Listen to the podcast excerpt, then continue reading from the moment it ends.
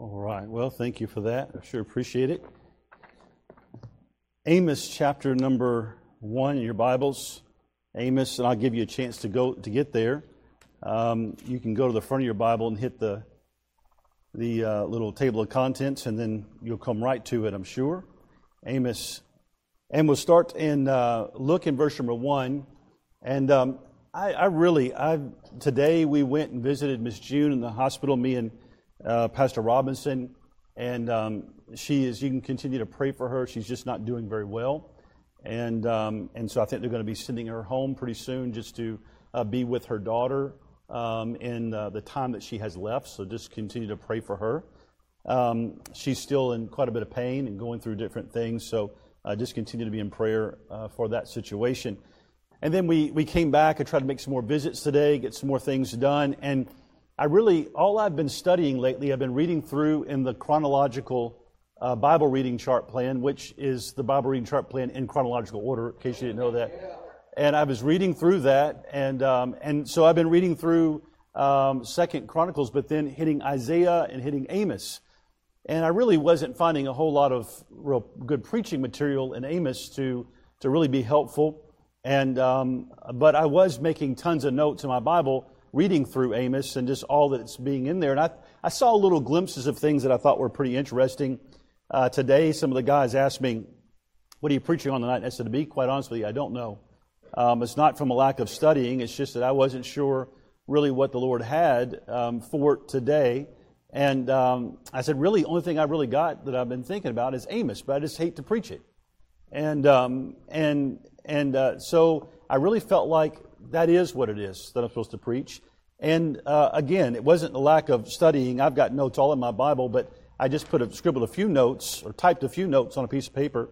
And um, that can either be really good for you or really bad for you. There's no telling what that's going to mean. Um, but look at Amos chapter 1. I, I want to just give you, I don't know that I'm going to be doing, I told Stacy before I left, I said, um, the best thing I can do with this is read it, let it speak to you, and then not do much else. So this will be different. I told her this will be really different. This should be very different. Amos chapter number 1, look at verse number 1. The words of Amos, who was among the herdmen of Tekoa, which he saw concerning Israel in the days of Uzziah, king of Judah, and the days of Jeroboam, the son of Joash, king of Israel, two years before the earthquake. Now, I just, I'm, I'm, uh, i read that because when you're reading through the um, through Second Chronicles and uh, First, Second Chronicles, and First, Second Kings, you're going to run into times where the prophets fit in, and um, and and you're going to see some things where they're prophesying about, you know, where Israel and where Judah was kind of traveling in life, what they were doing, and God would raise up a prophet to say, look, don't go this way, turn and don't do this, don't do what you're doing, go a different direction, and um, and that's why I titled it what I titled it how many prophets does it take? And if you can get the, the idea with a light bulb, how many prophets does it take to screw in a light bulb or to turn on the lights? Um, they had prophet after prophet after prophet after prophet after prophet after prophet after prophet that came to these people, and these are God's people, to tell them that the way you're going is not going to be profitable for you. That if you would go this way, God could bless you It'll be, I mean, it's a blessing on top of blessing. But if you go this way, it's really going to get bad. And they would have little peaks of good and it dropped down to bad, little peaks of good and it dropped down to bad. And you kept seeing them headed for bad. And so when these prophets come along, like Amos, Amos is about to tell Israel. Amos is going to be speaking mainly to Israel. And, uh, and Isaiah was speaking a lot to Judah. But this is what it's doing. This is what it's telling them. They said, it's enough is enough. Enough's enough. And now you're going to go into captivity. You were supposed to be the people that is a light to the rest of the world, and now you that are supposed to be the light are actually going to be in bondage to somebody else now. You that I pulled out of bondage to be a shining light of my grace and who I am are now going back into bondage somewhere. Not because God's bad, but because you will not do what I've asked you to do, and I've sent warning after warning after warning after warning. And so here he is, during this time. Look at uh, chapter number 2. Well, in chapter number 1, I want you to just look at this real quickly. Look at verse number 3 of chapter 1. It says, For three transgressions of Damascus, uh, Damascus and for four. Verse number 6. For three transgressions of Gaza and for four. Verse number 9. For three transgressions of Tyrus and for four. Verse number 11. For three transgressions of Edom and for four. And then verse number 13. For three transgressions of the children of Ammon. Chapter 2, verse 1. Three transgressions of Moab. Verse number 4. Thus saith the Lord for three transgressions of Judah and for four. And then here we are at Israel. And for thus, thus saith the Lord, for three transgressions of Israel and for four, I will not turn away the punishment thereof. Because they sold the righteous for silver and the poor for a pair of shoes. He went through all the stuff with Judah and the reason why he was bringing judgment. And I was trying to think, what is four transgressions of Israel, uh, three transgressions of Israel and for four? What did he keep saying for three and for four? And, and I finally came to the conclusion it was this sin just continued to abound and abound. Ah, well, there's one, there's two, there's three, and four. And it just kept on getting more and more and more and more. Sin just continued to abound and abound. And so you look at chapter 3, look at verse, chapter 3 and verse 1.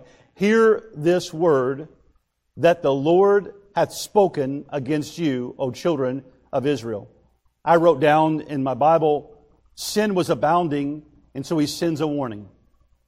He sends a warning. And that's what God really does. And you're going to see that here in a minute in this, in this uh, little spe- section of Scripture. He says, Hear this word that the Lord hath spoken against you, O children of Israel, against the whole family which I brought up from the land of Egypt, saying, You only have I known of all the families of the earth. Therefore I will punish you for all your iniquities. And then he says this, and I almost titled the sermon this way can two walk together except they be agreed?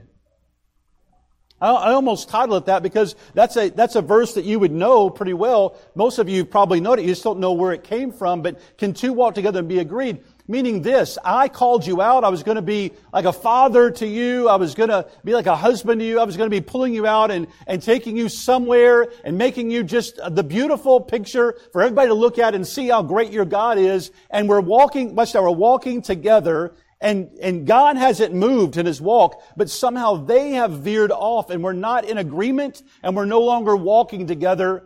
And that's what he's saying. He's saying, hey, I'm still where I was and you're somewhere completely different. Can two walk together except they be in agreement? That's what he's saying. And then he goes on with this whole thing of kind of cause and effect. Will a lion roar in the forest? When he hath no prey? Will a young lion cry out of his den if he have taken nothing? It's kind of a cause and effect. Don't you realize that one thing is because of the other? Can a bird fall in a snare upon the earth where no gin is for him? Shall one take up a snare from the earth and have not taken nothing in it? Shall a trumpet be blown in the city and the people not be afraid? Shall there be evil in a city and the Lord hath not done it? Surely, and watch what he says though. There's cause and effect in this warning, but I want you to see the goodness of God in verse number 7. This is a really good spot. Watch this. Surely the Lord will do nothing but that he reveal his secret unto his servants, the prophets. The lion hath roared, who will not fear? And the Lord God hath spoken, who can but prophesy? And I want you to understand something. This is where the Lord is. Yes, sin is abounding. He's sending a message and he's telling you this the Lord is not going to do nothing. He will do nothing except first send a warning to you to let you know that you've got to get off this track and get on the right track. That's how good God is. Warning after warning after warning after warning. In verse number 9, this is what it says published in the palace at Ashdod. He's, he's saying, I've given a warning and now I'm saying this, publish in the palace of Ashdod, in the palace of the land of Egypt, and say, assemble yourselves upon the mountains of Samaria. That's the capital where Israel was at. He said to Ashdod and to Egypt, he said, hey, get ready. You're going to be able to assemble and come in and attack it. anything you want to do here. And behold, the great tumults in the midst thereof and the oppressed in the midst thereof. For they know not to do right, saith the Lord who store up violence and robbery in their palace, their palaces. Therefore, thus saith the Lord God.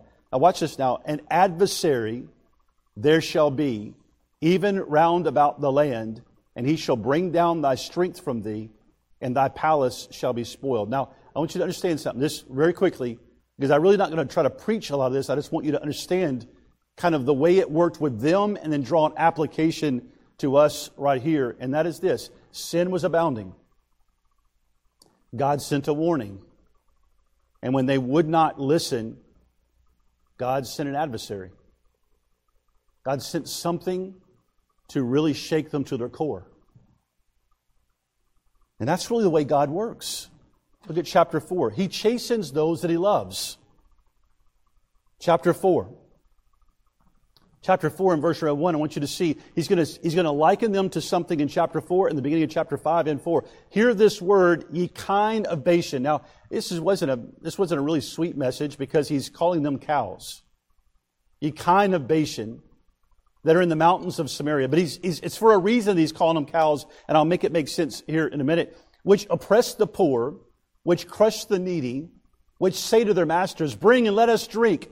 He's likening them to well fed cattle in the land that really have need of nothing. It's just, we'll eat, we'll drink. Masters, bring on some more. They, they're likening them to those that don't have much need of anything else, and they really oppress the poor while they're sitting fat and happy. That's what he's likening them to. On top of that, the likening is to the fact that they're sacrificing to bulls. And so look at verse number two. The Lord God hath sworn by his holiness that, lo, the days shall come upon you that he will take you away with hooks and your prosperity with fish hooks, and ye shall go out as the, at the breaches every cow at that which is before her, and ye shall cast them in the palace, saith the Lord. Saying somebody's going to come along and put a hook in you and take you from where you're at to a new place. And it's going to be, it's going to be bad. Watch what he says. Let's listen to how this works. And I want to try to see if you can get the same thing I was getting from the application. Verse number four. Listen to how kind of how the people are. Come to Bethel and transgress. At Gilgal, multiply transgression. Watch, and bring your sacrifice every morning and your tithes every three years. That, for, for you to understand, the three year tithe was something from Deuteronomy. It talked about every three years they'd bring a tithe to, um, part of that tithe was to give to the poor. Remember, he's already talked about you oppress the poor. This is what he's saying. Well, you just travel on with your transgressions and sin and sin and sin and say, let's go make sacrifices. You know how it, it just feels to me like people that are going through the motions, but their heart is definitely not in anything. Uh, let's just sin on Saturday and go to church on Sunday. That's my application I would make. Just that kind of spirit of, uh, well, who cares, really? He says, Verse number five, and, and offer a sacrifice of thanksgiving with leaven, and proclaim and publish the free offering, for thus, for, for this liketh you, O ye children of Israel, saith the Lord God. Well, you love this. You love to make a sacrifice. You love to say, look what I'm doing, but your heart is nowhere near God. This is what's happening to these people. Look at verse number six. And I also have given you cleanness of teeth in all your cities, and want of bread in all your, your uh, places. Yet have you not turned unto me, saith the Lord. Now, what that really means, when I first read that, I was thinking, oh, he gave him some really nice, nice white teeth. That's what a blessing. It's really not. It means you have no food to eat. You didn't have anything to scar you, to, to mar up your teeth because you have no food to eat. He's saying, I, I sent a famine. I've tried to warn you. I've sent things to warn you, and you just wouldn't. And then in verse number, and you wouldn't return to me. In verse number seven, withholding of rain. We can understand a little bit of that. And, and then it says this at the end of verse number eight, yet have ye not returned unto me, saith the Lord. You just won't respond to any warnings. He talks in verse number nine about destroying the crops, but the end of verse number nine, yet have ye not returned unto me, saith the Lord. He talks about pestilence coming their way. At the end of verse number 10, yet have ye not returned unto me, saith the Lord. He goes into them being overthrown in the end of verse number 11, yet not returned to me, saith the Lord. And then look at chapter 5. It says, Hear ye this word which I take up against you, even a lamentation, O house of Israel. The virgin of Israel is fallen. So he likened her to chapter 4 to well fed cattle that just are grazing and saying, Give me more. Now he's likening them to a virgin that has fallen. She's weak. She shall no more rise. She is forsaken upon her land. There is none to raise her up. For thus saith the Lord God, the city that went out by a thousand shall leave a hundred, and that which went forth by a hundred shall leave ten uh, to the house of Israel. They don't, they no longer, they used to be a strong people, now they no longer have strength anymore. Why? Because of the way that they have been living. In verse number four of chapter five, he says, For thus saith the Lord, O house of Israel, seek ye me, and ye shall live. In verse number 8, seek, seek him that maketh the seven stars of, of an Orion and turneth the shadow of dark in the morning and all that stuff. They seek me, seek me. But look at verse number 10. But the people that are saying, seek me, and, and all that God's trying to do them to bring them around, look at verse number 10. They hate him that rebuketh in the gate, and they abhor him that speaketh uprightly. For as much therefore as your treading is upon the poor, and ye take from him burdens of wheat. Ye have built houses of hewn stone, but ye shall not dwell in them. Ye have planted pleasant vineyards, but ye shall not drink wine of them. For I know your manifold transgressions and your mighty sins that afflict the just. They take a bribe, they turn aside the poor in the gate from their right. Listen to the way he puts some of the things that he says about them. Seek good, not evil that you may live. And so, and so the Lord, the God of hosts, shall be with you as ye have spoken. Hate the evil and love the good. Listen, what the, the begging that's going on here and establish judgment in the gate. It may be the Lord God of hosts will be gracious unto the remnant of Joseph. Therefore, the Lord, the God of hosts, I want you to see this last little spot here. The Lord saith thus, Wailing shall be in all streets and they shall say in all the highways, Alas, alas, and they shall call the husband to mourning, and such as are skillful of lamentation to wailing. And all vineyards shall be wailing, and I will pass through thee, saith the Lord. Woe unto you. Watch this now. I want you to see this little, this little spot here. Woe unto you that desire the day of the Lord. To what end is it for you? The day of the Lord is, uh, is darkness and not light. Think about it for a second. What are they crying out for? He says, You're going to be crying out for the Lord to come back and, and restore things and help us. Now, can you, can you get it pulled to the picture I'm trying to give you tonight? A little bit of what you can see in this. Here's a people that God has brought them out of the bondage that they're in. Here's a people that God has given them a land filled with flowing milk and honey. Here's a people that God has given them all the blessings that He continues to dump out on them. And here's a people that have repeatedly gone after other things. Here's a people that God has raised up men to come to them and say, hey, listen, don't go that way, go this way, and warning after warning after warning, but they just keep doing what they're doing. Here's a people that say, hey, let's sin as much as we can, and then we'll just go make a sacrifice. Let's keep sinning, we'll go make a sacrifice, we'll do a little tithing, we'll be okay. Here's a people that God has sent warning thing after warning, crops and rain and famines and, and pestilence, all this stuff. He's trying to wake them up. And here's the people that's saying, I will not be woke up. I want to do what I want to do. Who are you to tell me? I hate these men that stand in the gates and try to warn us against what we're doing. That's what they say. And here's a people that say, much like people would say today, well, I just can't wait for the Lord to come back. He says, for some of us, I'm not talking about, now let me try to place it where it's at and place us where we're at. For them, it's a little bit different than what we're talking about for us. But I am saying for us, 2 Corinthians chapter 5 says that we're all going to stand before the judgment seat of Christ. All of us that are saved. You're saved, you're going to stand before the judgment seat of Christ. You're going to give an account, not for whether I'm saved or lost. That was taken care of at the cross.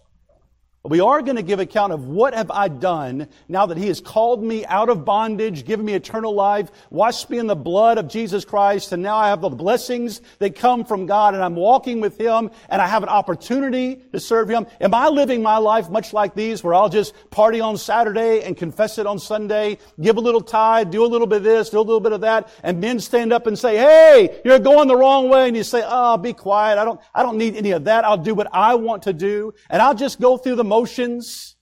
like it's no big deal. And I can't wait for the Lord to come. It's going to be good. And he says this about them. I thought this was very interesting. He says, It'll be for you, verse 19, as if a man did flee from a lion and a bear met him. I was telling the guys that they'd be like, Oh, we're in this, we're in this mess that we've made for ourselves. We gotta flee. We're running away from a lion. Oh, that lion's right behind me. I gotta run. And you round the corner and there's a bear. You'd be like, good night. How did I get from that to that? And then if you happen to escape it, watch now. Just look. I, I find this stuff, it's, it's, it's humorous to some degree, but it's, it's sad to another. Now, what if I got back from, I got away from the lion and I got away from the bear? And he went into his house and he leaned his hand on the wall and he was bit by a serpent. That, I mean, that's what it says. Here's some people that are saying, I'm just, I'm liking it. When I'm reading it, I'm thinking about myself. I'm going, you know what? This rings true sometimes. That the Lord has been so good to me. And just like He's been to Israel, so good to us. Done so much for us. Such a blessing to us. Given us eternal life, given us everything that we've got. And, and on top of all that, just thinking about the land that we live in and the blessings that we've got. I mean, you talk about a land flowing with milk and honey. Look what we've got. And we've got everything we could possibly want. And we still live like I'll do whatever I want to on Saturday, check the box on Sunday, make a little sacrifice, give a little tithe, give some thanksgiving. You know, it was interesting, the sacrifice they talked about, I'll give some thanksgiving sacrifices. Nowhere in there we're talking about the sacrifice for their sin. When he wants to deal with their sin, they want to say, you know, thank you, Lord. Thank you, Lord. That's the spirit that I'm thinking, God, this is convicting me. And they just go through. But watch the way the Spirit, look at verse number 21. I hate, oh, I can't imagine the Lord hating anything. I hate, I despise your feast days. I've quoted this verse a, a ton of times. I hate, I despise your feast days. I will not smell your solemn assemblies. You know, your feast days, you're doing things that a sweet smell is arriving up to, we're, we're hoping this sweet savor is going up to the Lord. The Lord says, I refuse to smell it. I just refuse it. I hate it. I won't smell the solemn assemblies. Though you offer me burnt offerings and your meat offerings, I will not accept them. Neither will I regard the peace offerings of your fat beasts. Take thou away from me, this is a good one. I've, I've quoted this a ton of times. Take away from me the noise of thy songs. But Lord,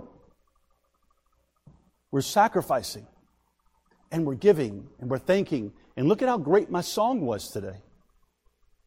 Yeah, but your heart is nowhere near right with me. He says, You know, everybody else may say, Now that was a fantastic song. He says, But you know what I heard? Noise. Noise. Take away the noise of thy songs.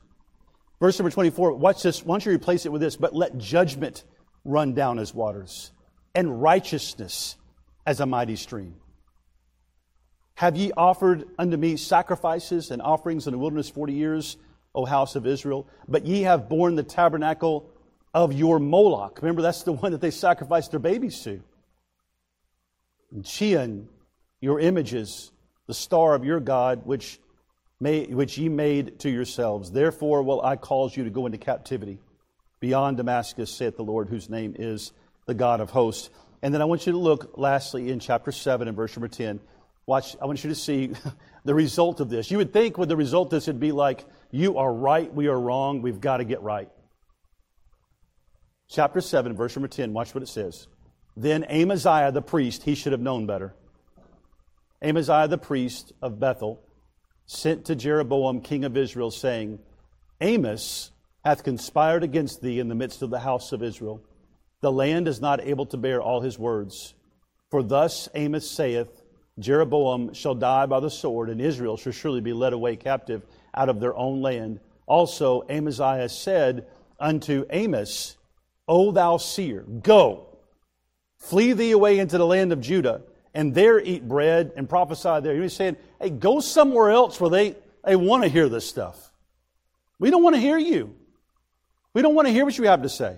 Go somewhere else. I'm telling you, I sat down today and I was I had marked it as I read through the Kings and the Chronicles.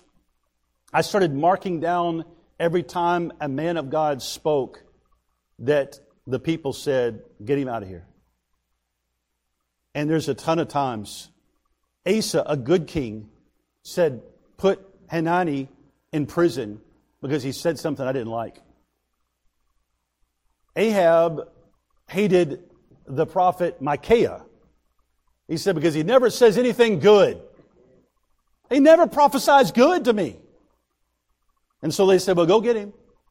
He comes in, and when he comes in, they say, you better be careful what you say because the other prophets, who were liars, by the way, they've already said good stuff.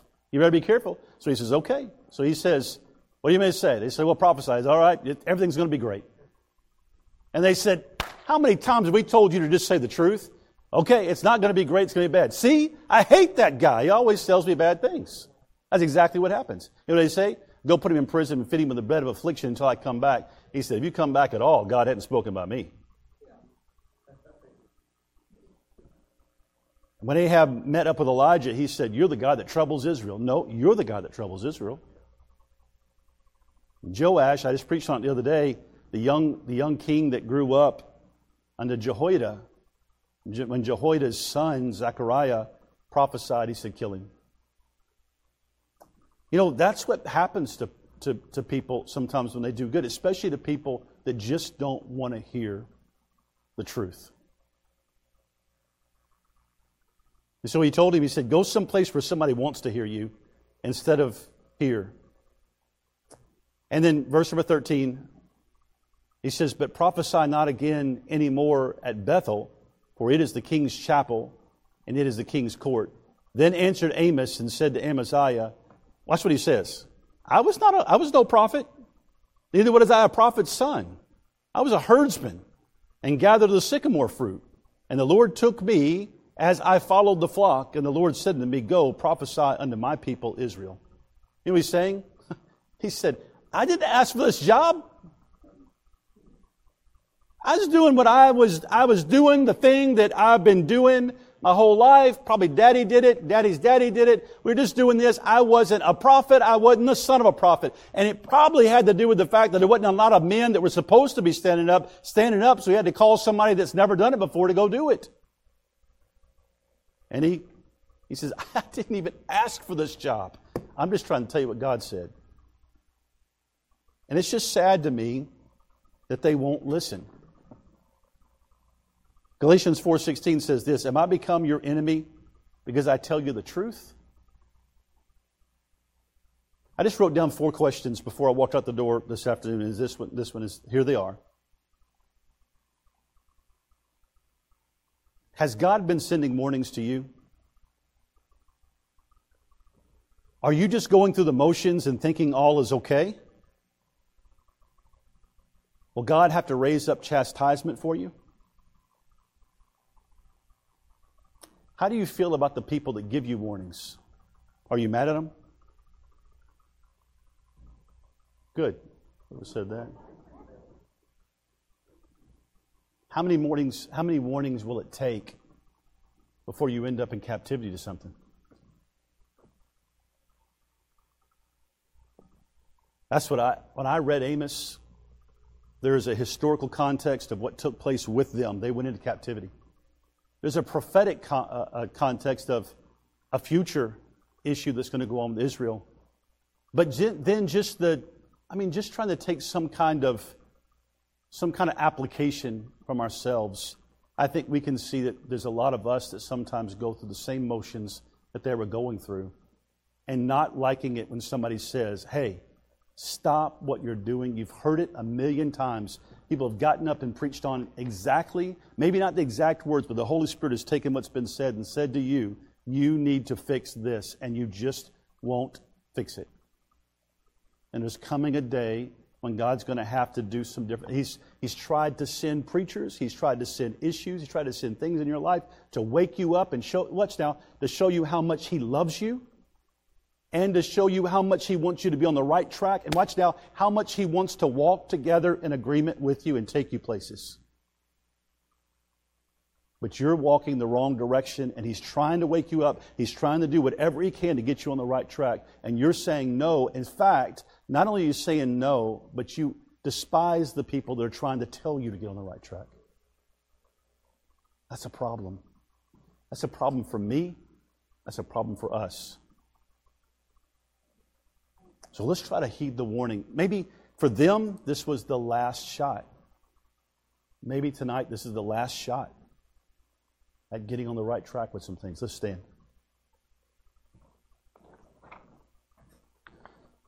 I tell you the beautiful thing about this that section of scripture, if you were to finish reading it and read chapter 9, you know what you find?